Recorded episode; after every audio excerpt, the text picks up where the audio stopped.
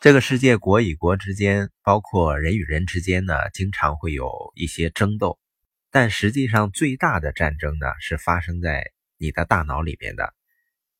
我们今天主要来理解一下大脑里的主要斗争，以及怎么样控制这些斗争，实现自律，然后呢，实现你的愿望。为什么很多人觉得很难以自控呢？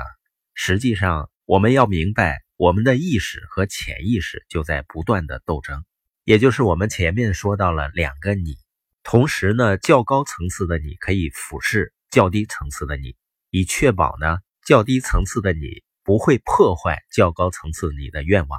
人呢和动物是一样的，我们的决策很多驱动因素都是潜在的发生的。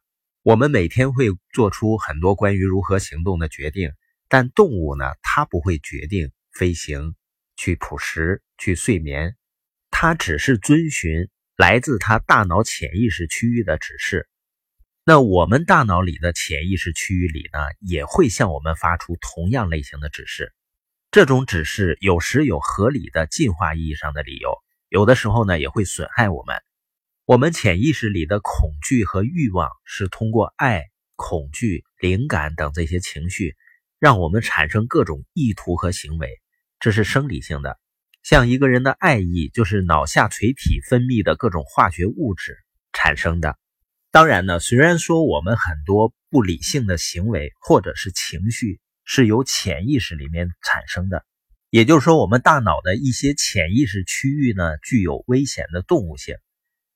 但是另外一些潜意识区域呢，它比意识区域更聪明，反应更快。比如有的时候我们会有直觉或者灵感大爆发的时候，往往就是潜意识区域出来的。像有的时候我们会说：“哎，我刚才刚刚想到了一个什么事儿。”就是呢，你注意到了你的潜意识正在告诉意识一些东西。如果加以训练呢，就能开启意识和潜意识之间的通信流。很多人只能看到意识，而不知道把它和潜意识连接的好处。人们认为呢，想出更多的东西的方式就是不断的往意识里塞东西，让它更勤奋的工作。但是你发现，往往你有灵感的时候，通常是在放松的时候产生的。比如说在淋浴的时候，或者迷迷糊糊似睡非睡的时候，有的时候你真的能感觉到创造性的想法会从其他地方流入到你的意识里。当然呢，当你的潜意识给你想法和提示时，不是马上按照它来行动，而是先用你的理性意识去分析它们。这样做呢，除了能帮助你分清哪些想法是有效的，你为什么会对这些想法产生特定的反应，还能让你的意识和潜意识之间的通信变得更多。今天的播音呢，是告诉你要注意你的潜意识。为什么说它既可能伤害你，也能帮助到你？